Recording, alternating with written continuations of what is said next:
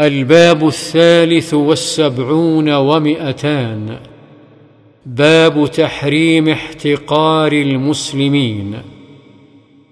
وعن أبي هريرة رضي الله عنه أن رسول الله صلى الله عليه وسلم قال: بحسب امرئ من الشر أن يحقر أخاه المسلم. رواه مسلم وقد سبق قريبا بطوله.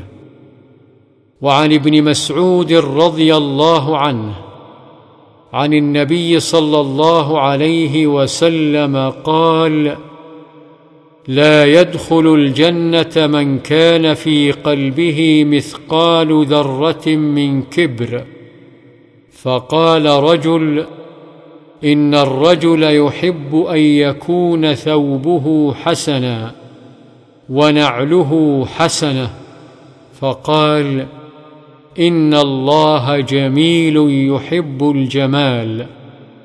الكبر بطر الحق وغمط الناس. رواه مسلم.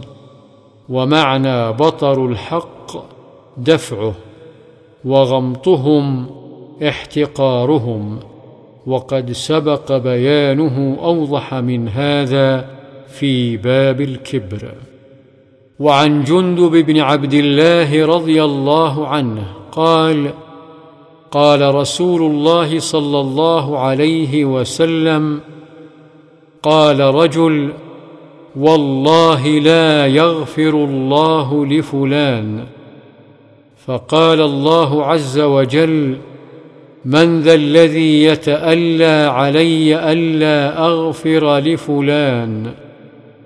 إني قد غفرت له وأحبطت عملك. رواه مسلم.